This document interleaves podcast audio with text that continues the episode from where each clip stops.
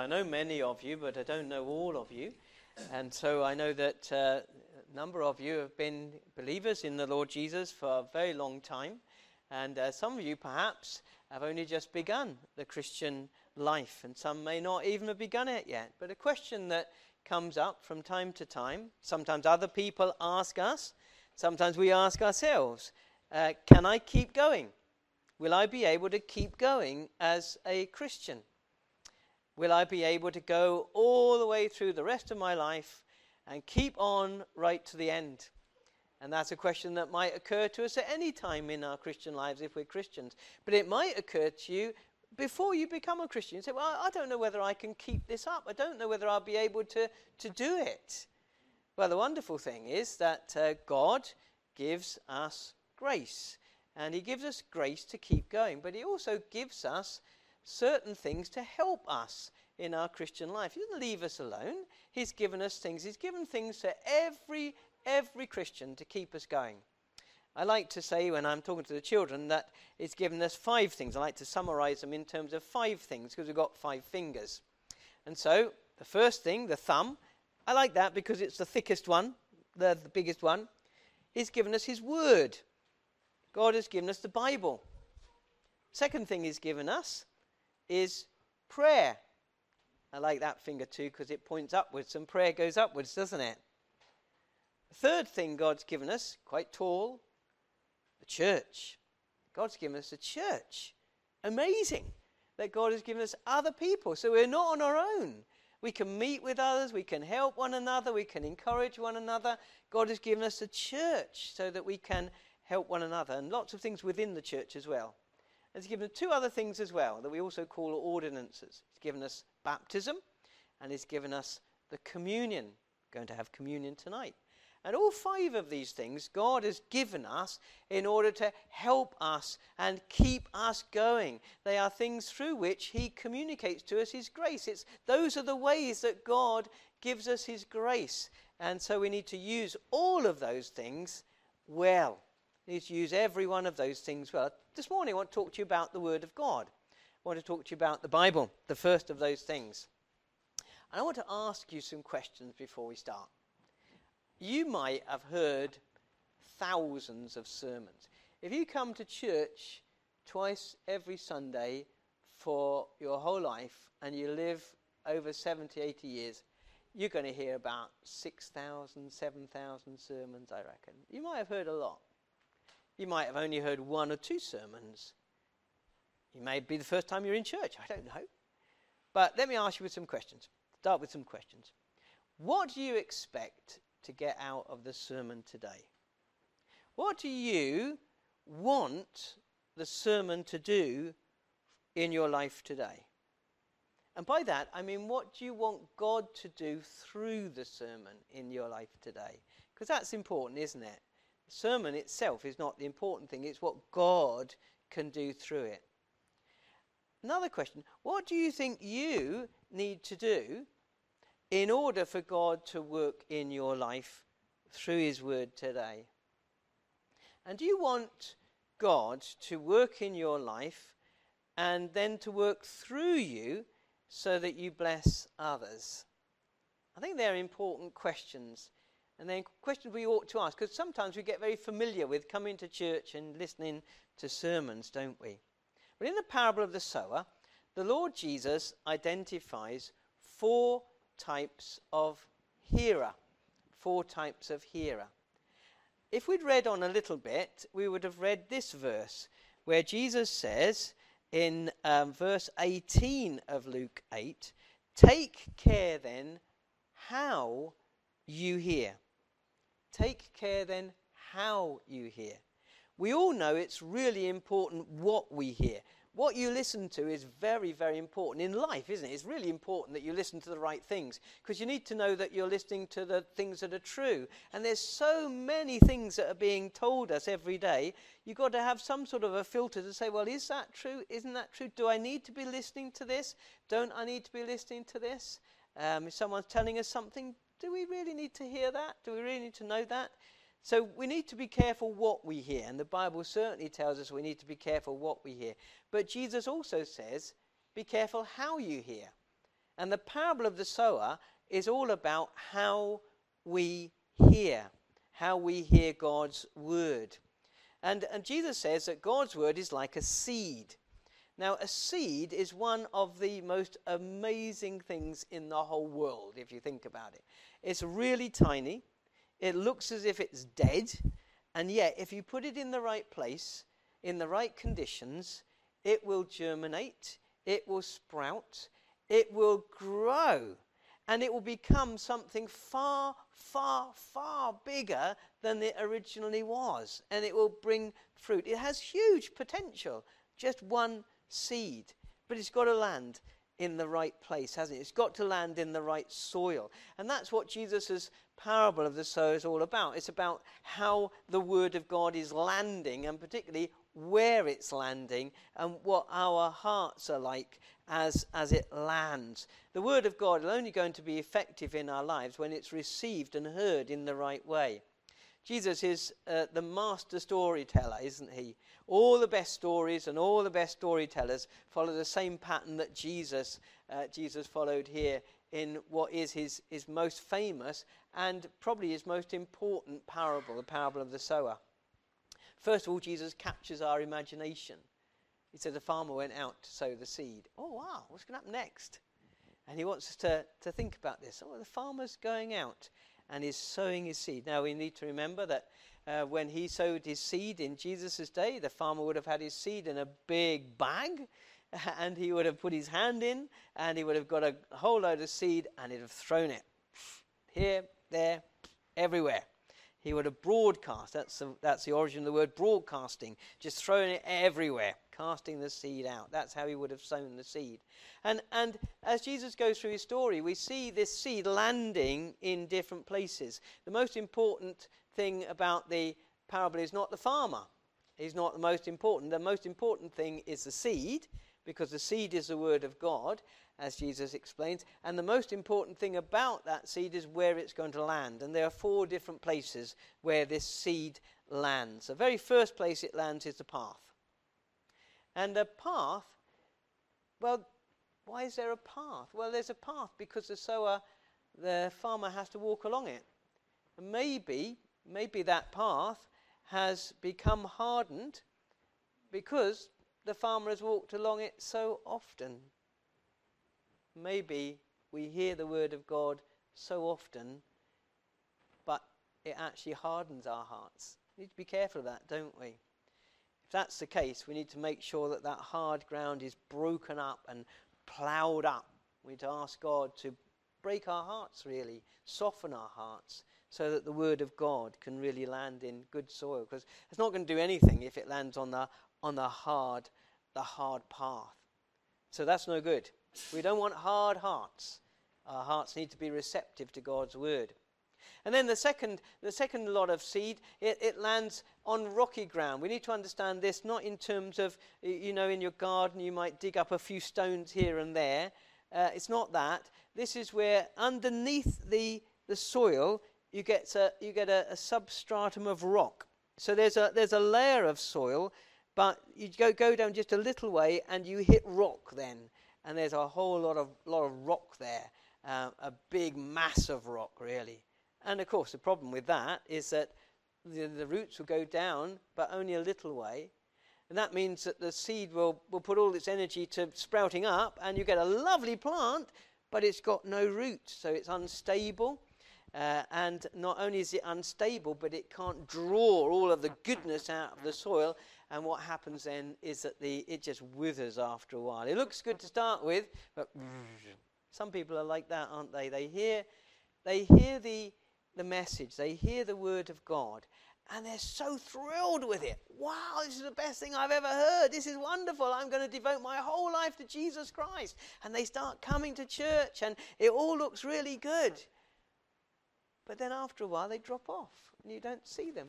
What's going on? What's going on is that it's all above ground and there's nothing really going deeply into their hearts, is there? They've got the joy of salvation, but they haven't got the reality of salvation because they've never really repented. They've never really come to terms with their own need of a Saviour and sin. The roots haven't gone down, and they're not putting those roots down into Christ and drawing all that they can from Him. So that's no good.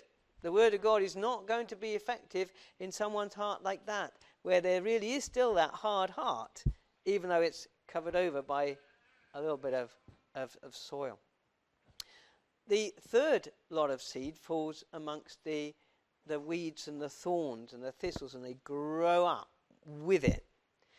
Now, this is a problem, isn't it? Because there's so many other things in our lives. And unfortunately, if we allow all those other things, they might be worries. They might be troubles, difficulties, problems that we're having to face.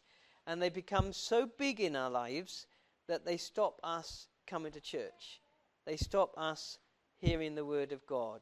They stop us having our time with God's word because those worries and those troubles are so great that we just can't cope with it. And church goes, the Bible goes, preaching goes, the worries of life. It can also be the pleasures of life.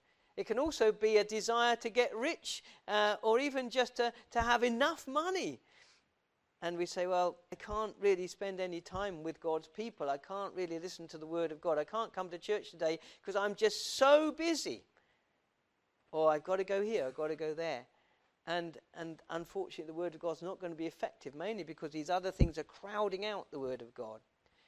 But Jesus leaves the best to the end, doesn't he? He keeps us listening, he keeps us listening, and he says, Ah, but what about the good soil? And that's what I want to talk to you about this morning mainly, is the good soil, the good heart, the, how the Word of God can truly be profitable in our lives. Because this is what I, what I want, and this is what God wants in each of us. He would have His Word be effective in us. So, what does he say? Well, this is the verse. Um, it's verse 15. As for that in the good soil, they are those who, hearing the word, hold it fast in an honest and good heart and bear fruit with patience. So, the first thing that Jesus says is that the, the, the heart that truly receives the word effectively is a heart that is two things he says it's a heart that is honest and a heart that is good. A heart that is honest and good. Two interesting words. Because if someone said to you, Have you got a good heart? We'd say, Well, what do you mean by that? We have good hearted people, don't we? And what we mean by that often is that they're people who are open hearted, who are kind, in that sense, they're, they're good hearted. But that's not what Jesus means by a good heart. There are different words that are used that all mean good, really. And both of these words, honest and good, they both actually mean good, but good in different ways. So, first of all, Jesus is saying that your heart needs to be a heart that's been prepared by God. That's what he means by good in the same way that the farmer goes along and the ground has been prepared. The ground has been ploughed, it's been weeded, the rocks have been removed, it's, it's been prepared. It is, it is soil, it is ground that is right ready to receive God's word because it's been prepared by someone else. And so your heart and my heart are not good by nature. In fact, they're quite the opposite. One of the tough things that the Bible tells us that we need to take on board if we're ever going to come to Jesus, if we're ever going to have our sins forgiven, one of the things we've got to come to terms with is that we're not good.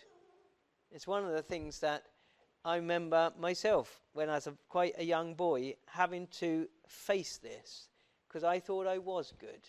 I really did think I was a good boy. My parents were Christians. We went to church every single Sunday.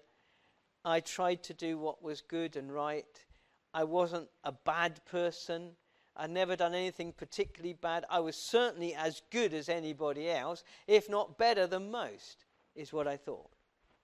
And then as I grew up and as I listened to the Word of God, I listened to the preaching, I listened to my Sunday school teachers, I heard them say that the Bible said that my heart was deceitful above all things and desperately wicked.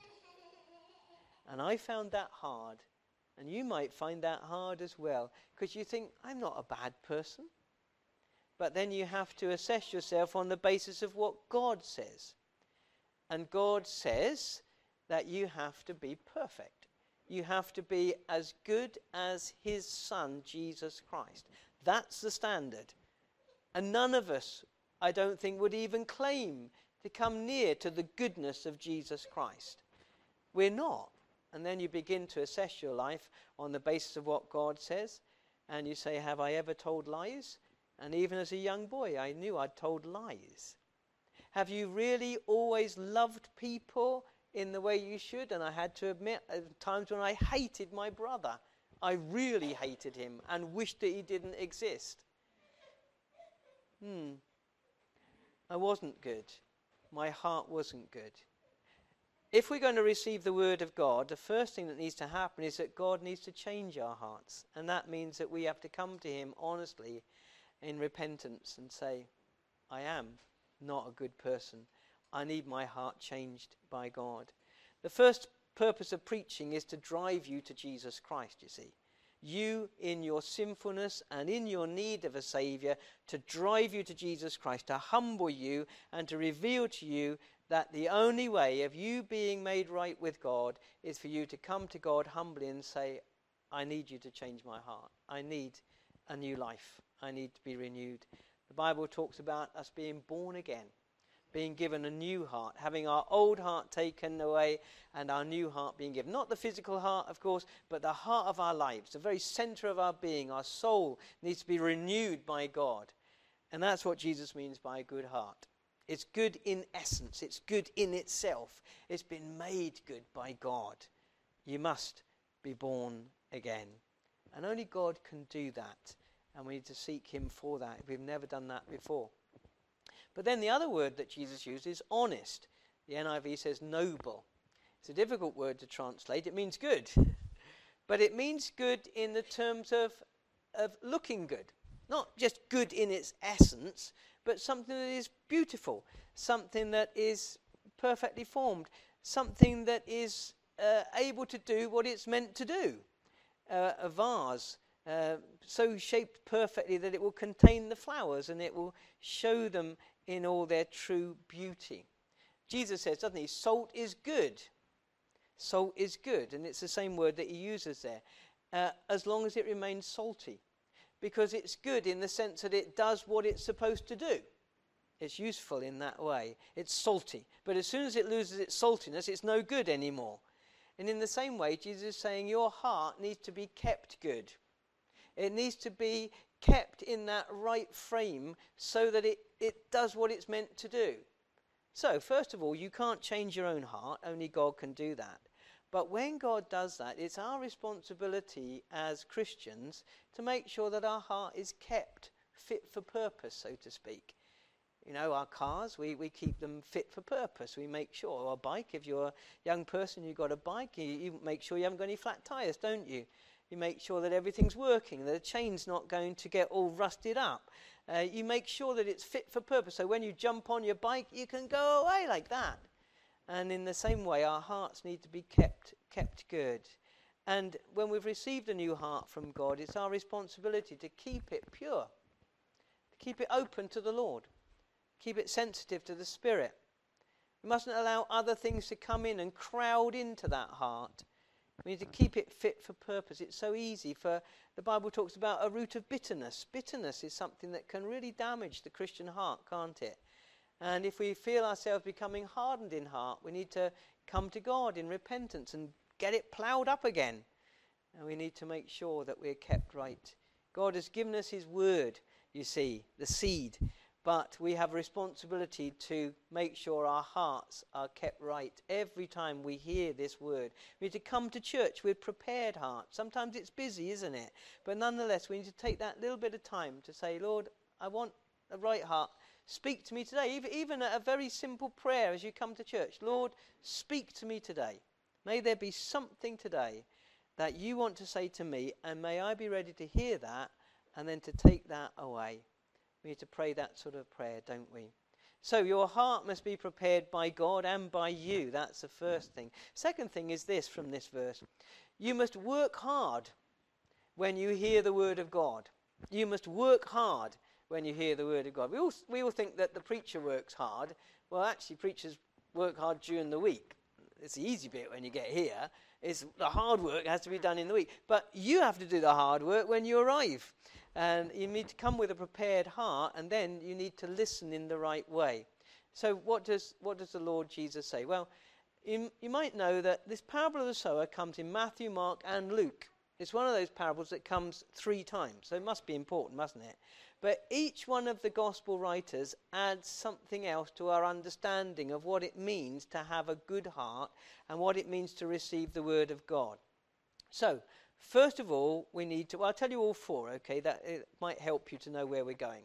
We need to hear, we need to understand, we need to accept, and we need to retain the Word of God. Those are the four things that the Gospel writers tell us hear, understand, accept, and retain the Word of God. So, all, all three, did I say four? All three of the Gospel workers tell us that we have to hear the Word of God. And, uh, and um, Luke tells us that. As for that, in the good soil, they are those who, hearing the Word, hearing the Word. The Lord Jesus primarily wants us to hear the Word of God and not to read it. Now, you might find that a little bit strange. Of course, we're to read the Bible, no doubt about that. But don't forget that everybody possessing a Bible is a very recent thing. In fact, for centuries, people didn't own their own Bible. And also, there have been many, many people and many different people groups in the world who can't read anyway. So, the primary way that God has designed for us to receive His word is by hearing it. He wants us to hear it. Even the New Testament letters were designed to be read. You know, the church will be met together on a, on a Sunday, and uh, whoever was leading the, the meeting would say, We've had a letter from Paul, and I'm going to read it to you. And they would read the whole letter. They're letters, they'd be read in one go. They might then go back and read bits of it like we do and think about it more closely, but they were designed to be read to everybody. It was one letter, it was received by the church, and then it was read and it was heard because God will have us hear the Word of God. We're privileged in our generation to be able to read and also to have a Bible. Some of us have many Bibles in our homes, don't we? But don't neglect the fact that God's primary way of you receiving His Word is by hearing it. Hearing it. So you need to be here, don't you, to hear God's Word. Secondly, we need to understand it. In Matthew chapter 13 and verse 23, Matthew says, that Jesus said we must understand the Word of God. I'm sure Jesus used all of these words, and the three Gospel writers are simply uh, reporting different aspects of what Jesus said. Um, so we're to understand the Word of God. We need to understand the words. We need to be able to put two and two together and make four. We need to make sense of what's being said. And some of that, a lot of that, is responsibility of the preacher. Jesus was a master preacher, wasn't he? And he always made himself crystal clear to those who wanted to understand. But we must all strive to understand what is being said. And if we don't understand it, we need to ask. You know, a preacher's here to be questioned afterwards, not perhaps during the sermon. Although when I grew up, that's what we did. We were meeting in our front room, and the preacher was just really standing about over there by that wall. And if we didn't understand anything, we put our hand up and asked a question. Um, and, and that was great. I, I thought that was how church worked. But we can't do that in a big group. So ask if you don't understand, but strive to understand the Word of God. Thirdly, we need to accept it. Mark tells us in Mark 4, verse 20, that we must receive it, we must admit that it is true, and we must admit that it's got a claim on our lives. We've got to accept it. You see, it's possible to hear God's word and to understand it and still say, I don't accept that. I don't agree with that. But Jesus says if we're really going to benefit from God's word, we need to accept it. We need to take it in. We need to welcome it. Sometimes that word that Mark used for accept is used for welcome. That's rather nice, isn't it? to welcome the Word of God, to embrace it, and to take it into ourselves. And then, fourthly, as well as hearing, understanding, and accepting, we need to retain the Word of God. Uh, that's, uh, that is what uh, Luke says here in verse 15 of Luke 8. We must hold it fast. That's a great word, isn't it? Hold it fast. Retain it. Possess it. Hold it fast. Don't let, just let it pass through your mind and then forget all about it. Hold on to it. Hold on to the Word of God. How can you do that? Well, you've got to find your own way, really, haven't you? Some, some uh, Christians take notes of sermons, and some people find that very helpful.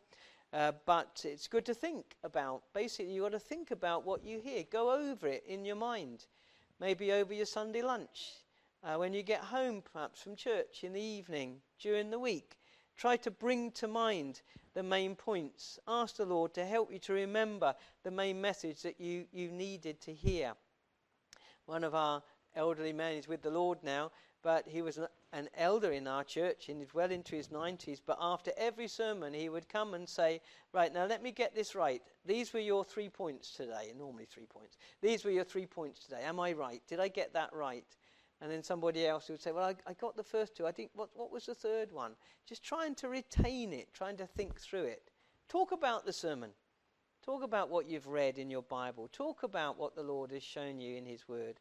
Deuteronomy 6 says that these are things we should talk about with our family, with our children, when we rise up, when we lie down, when we're walking along the street. Talk about the Word of God. That's one way that we retain it, isn't it? And pray, pray that God would help you to read, mark, learn, and inwardly digest what you're reading from God's Word. So, first thing then, um, you need to have a heart prepared. Prepared by God, but also prepared by you then. You must work hard when you hear the Word of God. But then, third and finally, and briefly, you'll be fruitful. You will be fruitful in your Christian life if you do these things.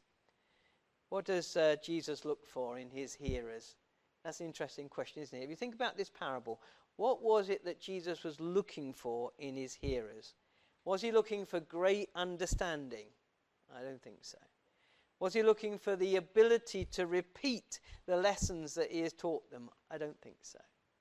Was he looking for books to be written and great debates to be held, uh, held on the precise meanings of all of his words? I don't think so. He was looking for fruit. That's what he's looking for. And uh, other parables also emphasize this the fact that above everything else, God looks for fruit in your life and in my life and in our churches. He's looking for fruit. What is that fruit? Well, primarily, of course, it's the fruit of a changed life. It's a fruit of the Spirit love, joy, peace, patience, kindness, goodness, faithfulness, gentleness, and self control. It's also the fruit of good works which will be different for all of us because we all have our different uh, spheres of life. And, and the Word of God should affect the way that you live tomorrow morning. The Word of God should affect the, the way that you have a conversation with your next door neighbor. The Word of God should affect the way that you do your job. The Word of God should affect every part of your life. And all that is fruit and it's all going to be different depending on who we are. And there'll be different levels of fruit as well. That's why some of the parables say some 30, some 60, some 100 fold. It's depending upon our circumstances and our opportunities, isn't it? Fruit of praise and the fruit of thanksgiving. The fruit of perseverance, keeping going. Um, Luke says at the end of his verse, patience, keeping going, perseverance.